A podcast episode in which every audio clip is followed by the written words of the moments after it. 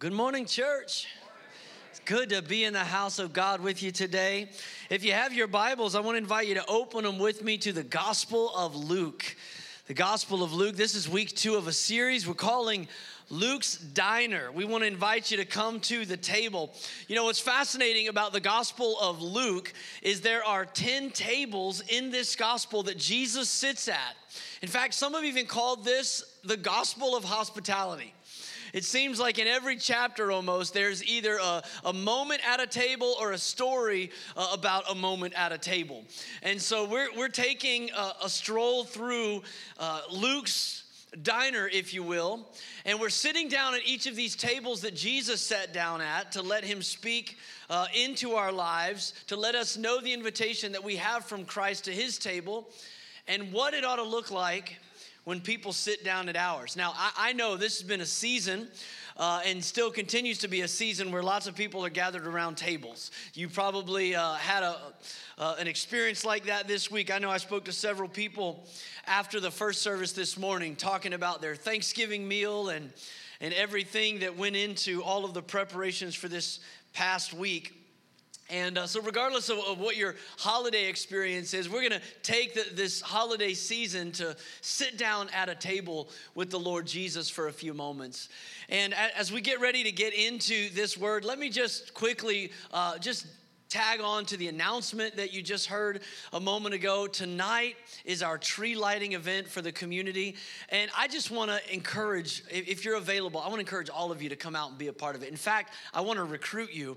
Uh, our, our goal in this event is simply to just be the light and the love of Jesus to our community.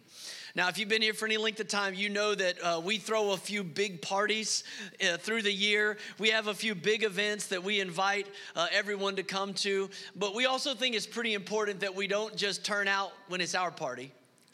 Uh, and so this is not our event, this is a community event, but we want you to, to show up and represent the church. In fact, even if you don't serve on a team, uh, on Sundays uh, and you've never worn one of those serve team lanyards before, tonight's your night. Uh, it starts at six o'clock out there at the town square. And if you come out there, I want to encourage you to stop at our, our church's pop up tent that we'll have set up out there and grab a lanyard. We've got a box full of lanyards. We would love for as many of you as possible to just be present to represent the church. You say, Well, what do I do next? Just love people. Tell them Merry Christmas. And uh, we're going to be serving co- uh, coffee out there and uh, passing candy out to the kids, inviting folks to come and celebrate Christmas with us here. So uh, I would love for you to be a part of that. Did you find the Gospel of Luke yet? All right, Luke, we've been walking through these 10 tables. Last week we got to three tables. So today we're going to begin at table number four. And table number four, if you're a note taker, is a table of fellowship. Let's go to a table of fellowship for a few moments. And it's in Luke chapter 10. And the story begins in verse 38. It says, As Jesus and his disciples were on their way, he came to a village where a woman named Martha opened her home to him. Now, if you've never read this story before, let me just tell you something about Martha. She is the quintessential hostess. I mean, this is pre cell phone, there's no email, there's no call ahead. There, there's no notice in advance. Jesus just shows up in the home of Mary and uh, Martha and Lazarus, and he brings 12 friends with him. So, like, party of 16, here we come. Like, they're about to have this huge meal, and, and you know what? Mar- Martha's good with it. She opens her home. I mean, way before Martha Stewart ever came on, this is OG Martha right here. This is she can handle it. I mean, she's thinking like between me and and Mary, we got this. Come on in. But the next verse says, she had a sister called Mary who sat at the Lord's feet listening to what he said. I don't know what kind of conversation happened in that kitchen, but I've been in a few kitchens during busy meals and, I'm smart enough to know sometimes it's best to just stay out of the kitchen. Any, any, anybody with me on that? Like that, you have you have a strategy at the holidays and it's stay out of the kitchen. Just don't get in the way. And I just wonder what kind of comments Martha might have been making between her teeth when she's trying to, to, to get everything together to, to feed all of the, the 15 people that have come into her house, and, and Mary is sitting at the feet of Jesus. It says in verse 40, but Martha was distracted by all the preparations that had to be made. She came to him and she asked, Lord, don't you care that my sister has left me to do the work by myself? Tell her to help me. Martha, Martha, the Lord answered, You are worried and upset about many things, but few things are needed, or indeed, only one. Mary has chosen what is better, and it will not be taken away from her. Now, now for all, all the all the Marthas in the room, I'm treading lightly here. I like I know it's holiday season, and you're like, well, you wouldn't be getting anything to eat if it wasn't for Martha. Uh, I do recognize the preparations had to be made. That's what she said. It had to be made. But I, I, was thinking about another conversation, not the hypothetical one that we imagine happened between Mary and Martha or even Martha and Jesus. The, the conversation I want to know more about is the one that came after Luke's first draft of his gospel came out. I want to know what Martha has to say to Luke. like, seriously, like, you put this in the Bible? Like, come on, Luke, a personal conversation between me and Jesus, and you had to include that? You, had, you had to have the moment where Jesus corrected me and said, you know, Mary chose the right thing. I mean, think about where this sits in the Bible. If you've got your Bible, notice what's right before this it's the parable of the Good Samaritan. That's like the most famous story that Jesus ever told. You know what's right after this? The Lord's Prayer.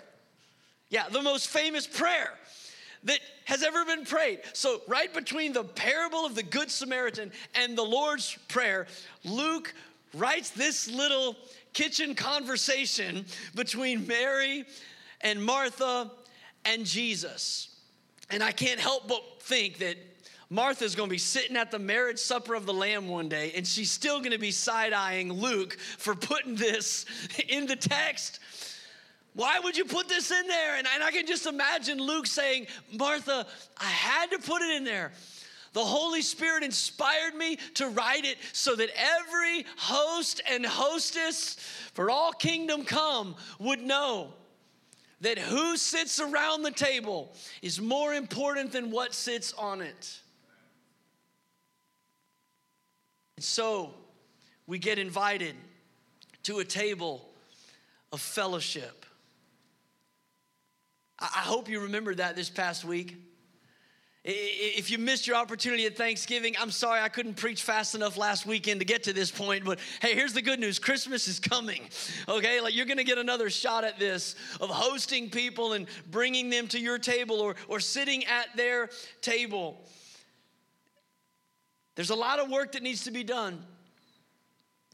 But don't miss the one thing Mary chose relationship. She recognized and relished the opportunity to have a personal conversation with Jesus. And, and, and here, here's the admonition be present. Be present in the moment. The fellowship is more important than the food who sits around the table is more important than what sits on the table. And can I just give us this challenge today, all God's people? Can I challenge you today? Share a meal with somebody. Listen, it's no secret we live in such an isolated culture, such an isolated society. Day and I ate at a restaurant not too long back, and they actually offered a, a, percentage off of your bill if you didn't pull your phone out during dinner. I was like, that's genius. Sadly, it was hard. I'll admit, it was hard, you know, especially when you feel like a notification going off in your pocket. It's like somebody just set off a firework in your pocket. Like, I gotta, I gotta know what that is. Why, why is my phone beeping? Who's trying to get a hold of me? And, and how many of you have gone into a restaurant and you see a bunch of people sitting and, and they're all just looking at their phones? No one's talking to each other. And now we live in the era of, of Uber Eats. I mean, like you don't even have to, you don't have to go pick it up It's just somebody's gonna, I mean, delivery guys are the only people with a social life anymore. Like the rest of us, we just, you know, we, we park in the garage, we close the, close the door, and we have the food delivered to us. And I'm poking fun a little bit, but how many of you understand it's easy for us to miss the significance of fellowship? And so Jesus invites us to a table of fellowship. And it's important because we grow as we gather. We grow as we gather.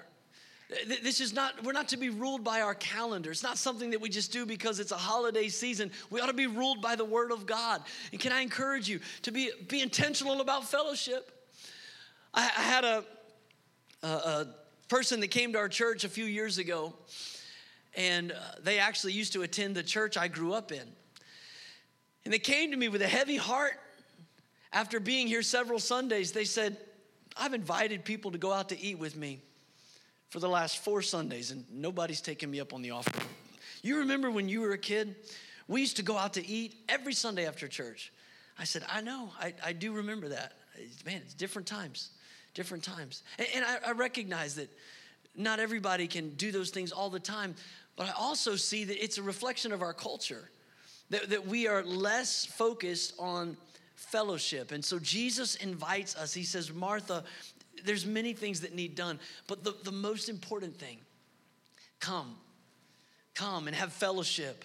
That, that's, that's why our, our ladies are, are having a, a breakfast on Saturday. You can eat on your own. We realize that, but, but it's an opportunity for fellowship. That's why the young adults are having a Christmas party in two Saturdays from now. Not that you don't have enough parties to go to. You've got your work party and your family party and your friends, but but we're creating opportunities for fellowship. Let, us go to table number five quickly here. Table number five is a table of authenticity, and it's in the very next chapter, Luke chapter 11. It says in verse 37 when Jesus had finished speaking, a Pharisee invited him to eat with him. So he went in and reclined at the table. It's funny, you know, people joke that, like, you know, uh, Christians, all, all, all, we do is we, we gather, we have church, and we eat. And well, that's what Jesus did. like, we're, we're reading this, like one chapter, he preached, and then he went, he ate with somebody. And so he goes to the house of this Pharisee. He reclines at the table, but look at verse 38. But the Pharisee was surprised when he noticed that Jesus did not first wash before the meal. Now, some of you are just waiting for the next verse, but I'm, I'm slowing down because some of you, I just, I just destroyed your faith. When you read that Jesus didn't wash his hands before the meal, I realized some of you are questioning his messiahship. You're like, is he really sinless? Is this, is he really the Son of God? Could he, could he have not washed his hands and still been God? He didn't wash his hands. How many of you know the Bible says in John 1 that in the beginning was the Word, the Word was with God, and the Word was God? In other words, Jesus is the Word of God. That means everything that Jesus says is the Word of God. But because He is the Word of God, it also means everything He does is the Word of God. And so He is very purposeful. And I want to assure you that when Jesus did not wash His hands before dinner, He did it to make a point.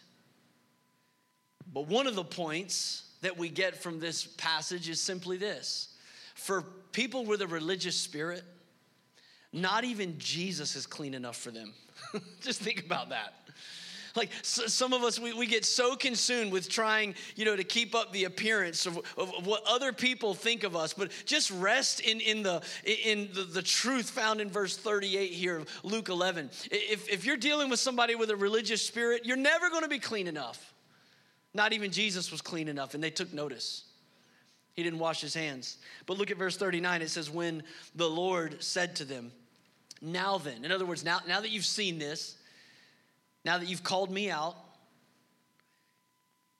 he said, Now then, you Pharisees, you clean the outside of the cup and the dish, but inside you're full of greed and wickedness. You foolish people. Did not the one who made the outside make the inside also?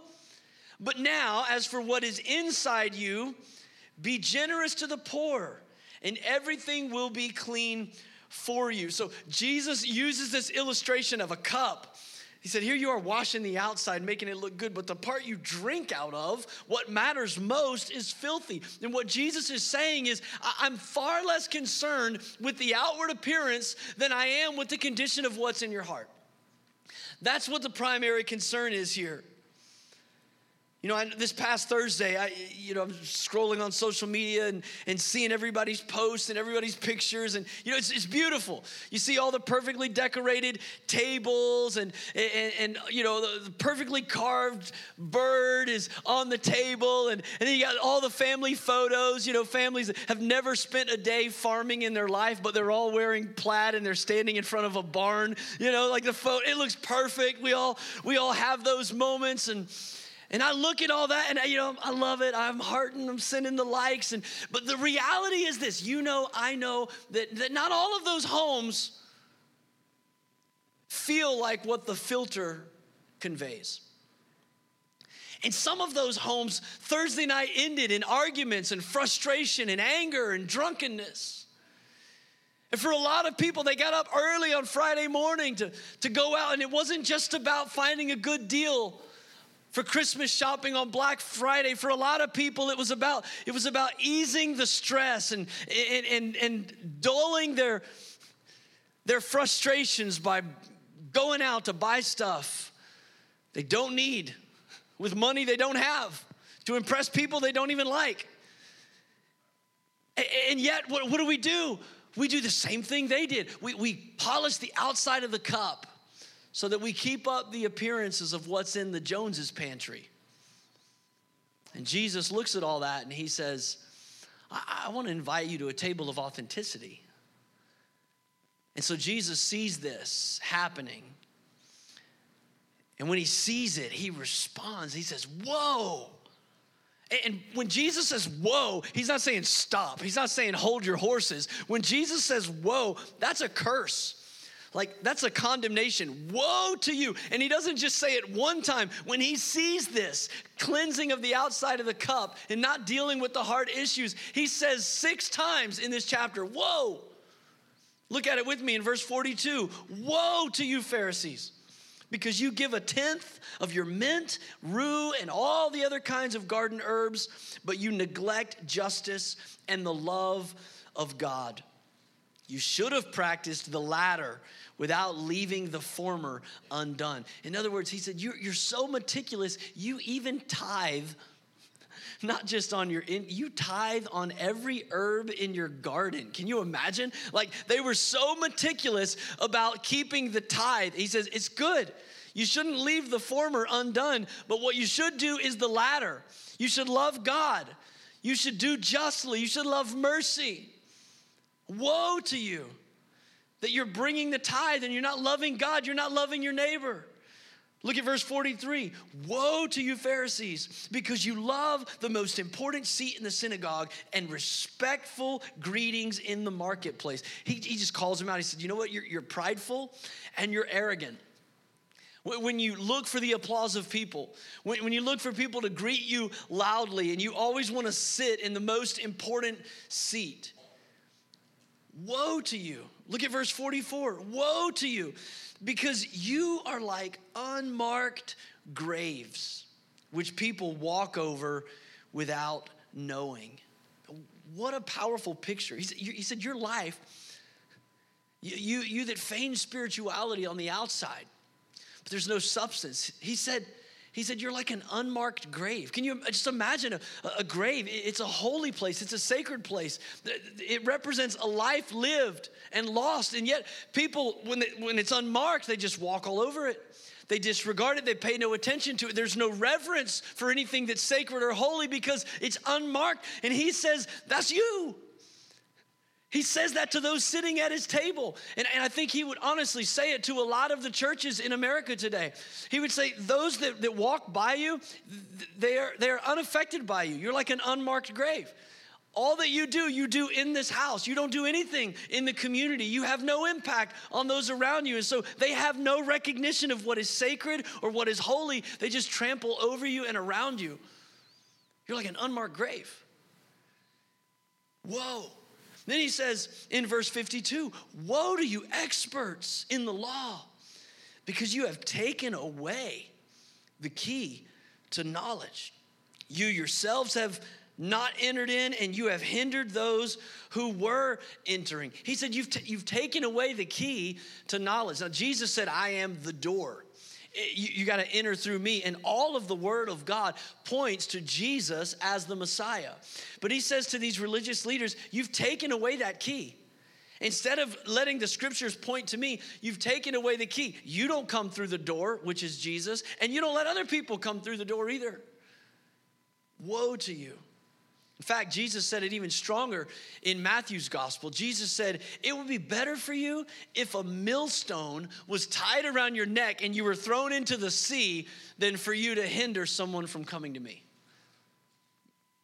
That's strong. That's like mafia hitman language. Like, I'm gonna tie a millstone around your neck and throw you in the ocean.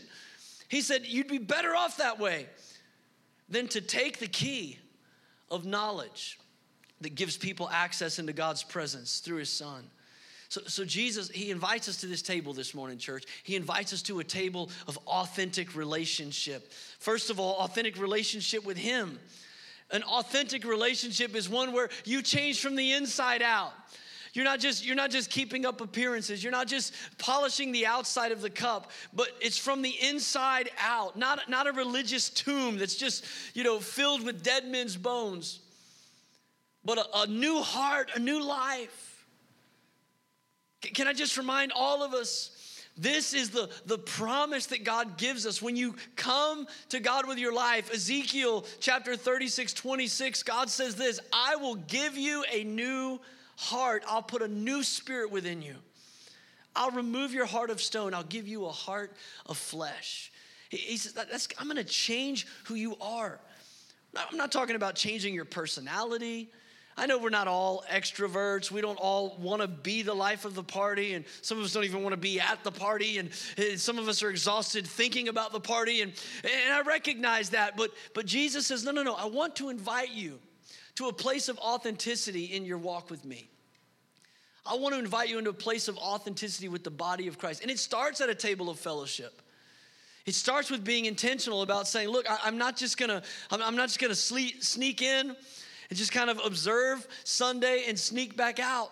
Like, as much as I have confidence and I put a lot of prayer and hope and expectation into what God can do in this moment, in this room, in this hour, I believe God wants to move in this moment, but I also have to acknowledge that not everything that God wants to accomplish in our lives can be accomplished in rows. Some of it has to be accomplished in circles. Some of it has to be uh, accomplished in community. Commands like Galatians 6 2 that says, Bear one another's burdens and so fulfill the law of Christ. And so it starts at a table of fellowship. It starts with just spending time, but, but at some point it has to go deeper. It has to go beyond just sharing a meal and a, and a surface level conversation to authenticity. To really sharing your heart and your, your burden with other people and, and lifting other people's burdens. That's, that's why, as a church, that's why, by the way, we make such a big deal about life groups. We try to encourage people to get into life groups, not, not because we're committed to a program, but because we're committed to the Word of God.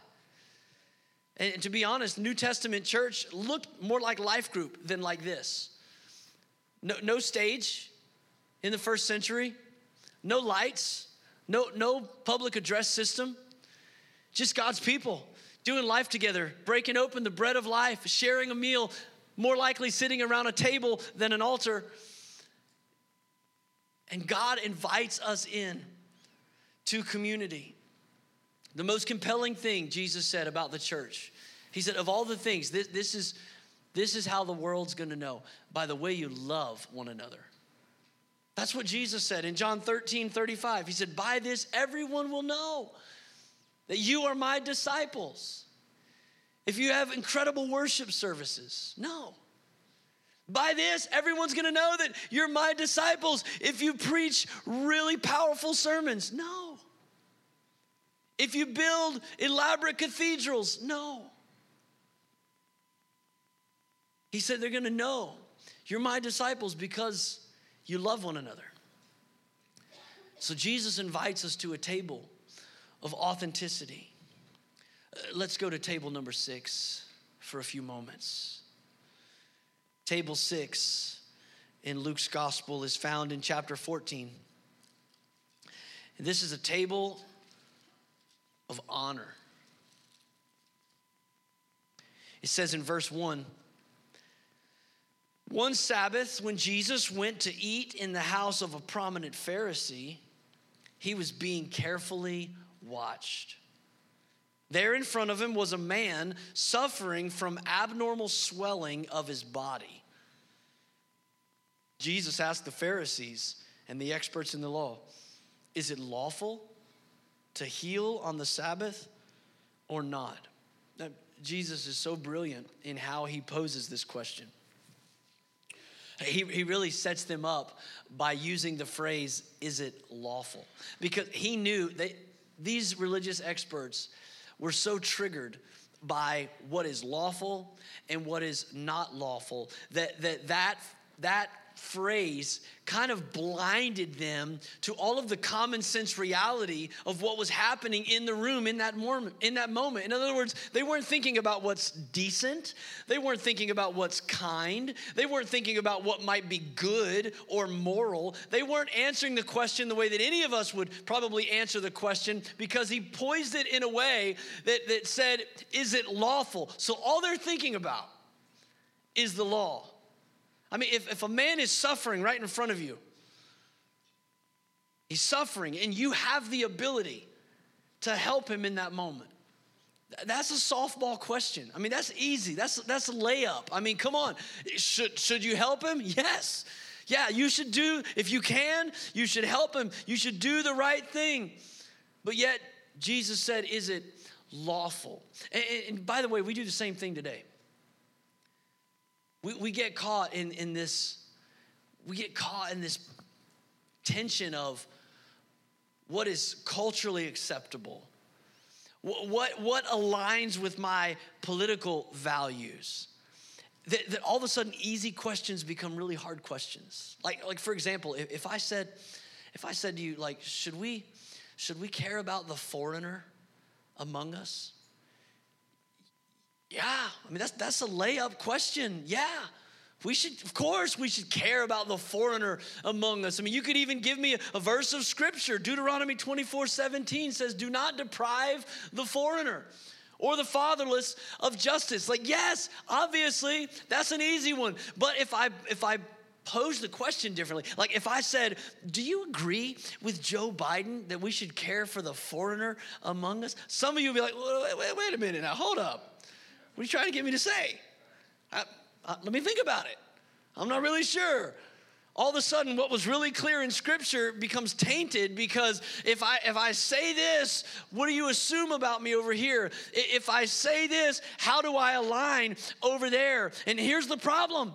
There's a man who's suffering from abnormal swelling of his body, and the Pharisees, the religious people, they see the law. Jesus sees the suffering. He sees the suffering. It's so easy for us, for our perspective to get skewed. And so Jesus sees this and he invites them and he invites us to a table of honor. I, used politics as an example, and I recognize that's a slippery slope, man. Politics is hard, but my point is love is not that complicated. We complicate it when we miss the man suffering in front of us, when we miss the person suffering in front of us because we're too focused on, on, on what it says about us. And that's, the, that's really the premise here. Honor sees the person for who they are, not the agenda they represent. So Jesus asked them, Is it lawful to heal on the Sabbath? Look at their answer, verse 4. But they remained silent. Doesn't that describe a lot of the church today? Like, I'm, I'm not really sure what to say. I mean, if I say this, they're going to take me wrong. if I say that, they're gonna, uh, you know, like, I, I don't really know what to say. And these are confusing times, and there's, there's difficult issues, and, and I'm not really sure what the truth is anymore. And so they remain silent. Meanwhile, the man suffering is standing there. So, taking hold of the man, he healed him and he sent him on his way. Then he asked them, if one of you has a child or even an ox that falls into a well on the Sabbath day, will you not immediately pull it out? And they had nothing to say. And, again, I, think a lot of us will be in that place when we stand before God and we try to parse out and nuance all of our inactivity and excuse it because of what seemed culturally acceptable or palatable Jesus is going to say, If that was your kid, would you have helped them? And we'll have nothing to say. And so Jesus sees all this. And he has something to say about it. He's going to teach them some table etiquette here. And, and, the Apostle Paul had something to say about it too, by the way. In Romans chapter 12, in verse 9 and 10, Paul said this He said, Your love must be sincere. Like this, this is just so clear. He says, Hate what is evil cling to what is good, be devoted to one another in love, honor one another above yourselves. So, so when Jesus sees this, they're not, they're not seeing the suffering. They're worried more about their own honor than honoring the person who needs their help. And when Jesus saw that, he began to teach them about honor and putting others above yourself. Look at verse 7 quickly. He says, When he noticed how the guests picked the places of honor at the table, he told them this parable. When someone invites you to a wedding feast, he said, do not take the place of honor, for a person more distinguished than you may have been invited. And if so, the host who invited both of you will come and say to you, Give this person your seat. Then, humiliated, you will have to take the least important place. But when you are invited, take the lowest place so that when your host comes, he'll say to you, Friend, move up to a better place. One of the best feelings in the world is when somebody comes over to you at the kitty table and says, We have a seat for you in here and they sit you at the head of the table. You're like, like I've arrived. It's like my rite of passage. I'm grown now. I don't need in there anymore. But the worst feeling in the world is when you think you're grown and mom and dad comes over and says, honey, I, I, we need you to sit in there. And you got to get up from your seat at the big table and take the walk of shame to the little table with all your crazy little cousins and nieces and nephews. That's what Jesus says. Hey, start there. Start there so you're not humiliated. When somebody that's more honorable comes, Jesus says in verse 11, For all those who exalt themselves will be humbled and those who humble themselves will be exalted. Then Jesus said to his host, now he's rolling. He's, he's teaching at the table now. He says to the host of the dinner, When you give a luncheon or a dinner, do not invite your friends, your brothers or sisters, your relatives, or your rich neighbors. If you do, they may invite you back, and so you'll be repaid. But when you give a banquet, invite the poor, the crippled, the lame, the blind, and you will be blessed. Although they cannot repay you, you will be repaid at the resurrection of the righteous. It's, it's at the table that we learn etiquette. Isn't that how it is in your, in your house? You know, you, you, you learn what side the fork goes on and where the knife goes, and, and you, you learn not to put your elbows on the table and pass the rolls to the right. Don't talk with your mouth full. Don't dominate the conversation. Some of you are like, ooh, somebody should have told my family member about that rule. Right? Like you, you learn etiquette at the table. And, and all of those, those little rules, we understand that they're, they're just a, a microscopic view of some societal things we need to learn about honor and humility and about considering others before yourself. That's what Jesus is doing here at the dinner table. These are bigger principles that he's illustrating for us. And he invites us, he says, Pull up a seat. Pull up a seat at my table, learn of me. I want to invite you today, as our musicians come, I want to invite you to, to pull up a seat at one of the tables here in, in Luke's diner. Pull up a seat at all of them. We've already seen that, that he offers us a table of acceptance and forgiveness, a table of provision. Now, today, we, we hear the invitation to fellowship and to authenticity, a table of honor. And here, here's the, the good news. This is, why you, this is why you got dressed and came to church on Sunday morning. Here's the good news there's room at the table for you. Like there's room at the table for you. In fact, the story that Jesus just told, he, he exemplifies like no other. In verse 13, when, when he said, Hey, when you give a banquet, invite the poor, the crippled, the lame, and the blind. In case you didn't know it, that's you. that's me. All right, we, we, don't, we don't get the, the VIP seats.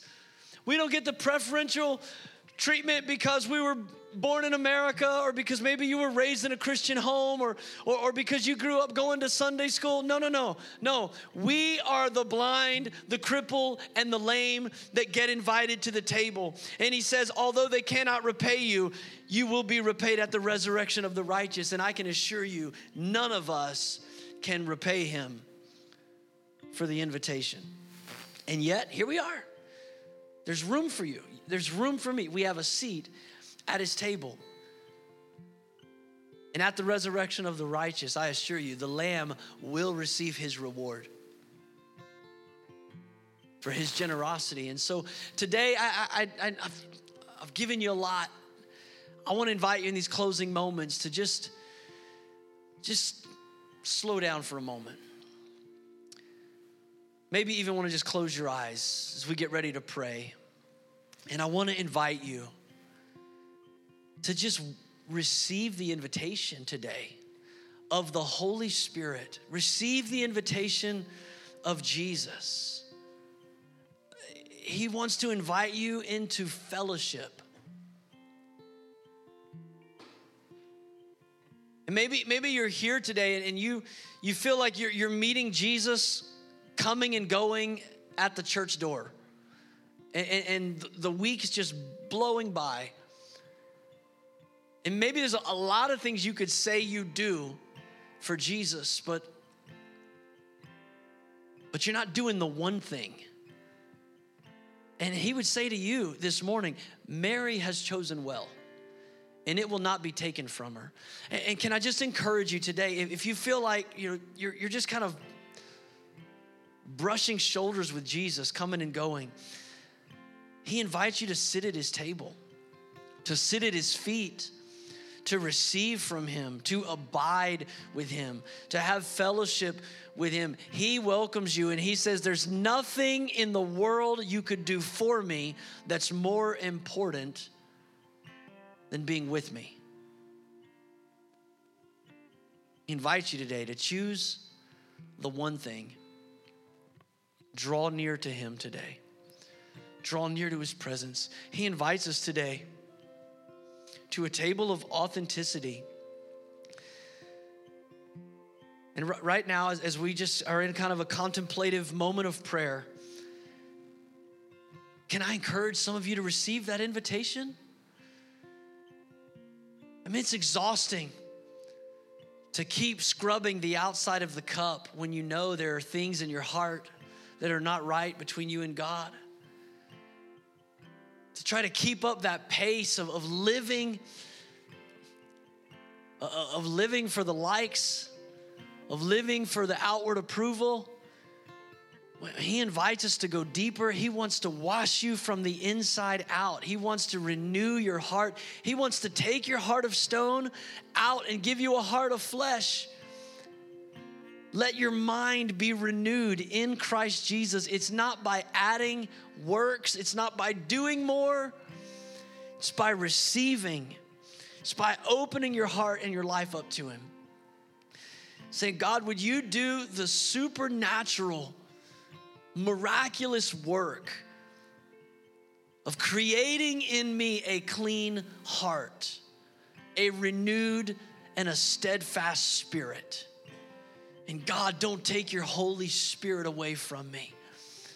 In this moment, would you restore to me the joy of my salvation? Cleanse me from the inside out, Lord.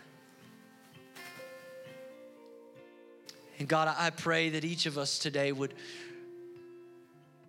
Lord, that we'd come to the table of honor. That we would begin to see people the way you see them. Not right or left, but lost or found. Living or dead.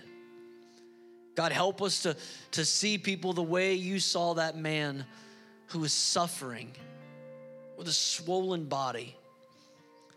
Your heart was moved with compassion. God, help us to be a people that, that live our life in such a way that we would be more concerned and consumed with the needs of others than our own that we would take the lower seat and trust that those who humble themselves in the sight of the Lord will be exalted. God, thank you for inviting us today to your table. I thank you that in spite of our failures and our mistakes, there's still a seat with our name on it. And it's in your matchless name that we pray today. And all God's people said, Amen. Amen. If you just love the Lord and His Word, let's give Him praise. Can we do that? God, we just give you praise today for all you're doing. Amen. I want to invite you, if you'd stand with us all over this room. As, as we get ready to end the service today, our prayer team is going to just begin to move into the aisles in the front of the room here and in the center section. And Kayla's going to just lift up this song again that says, Here I am to worship. In these closing moments, this is the invitation to authenticity.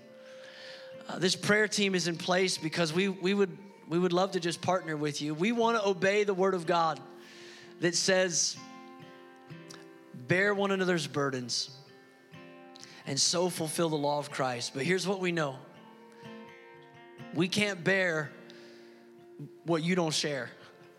And so that this prayer team is, is here just to minister to you. I want to ask all of us, whether you're moving to the altar or not, can we just close by just lifting up this song right here at the end of this month of Thanksgiving to say, God, we worship you. You're so good. Thank you for a seat at your table today. Lord, we live to give you praise. We honor you. Can we lift up this song together? These, these altars are open for prayer if you want to come.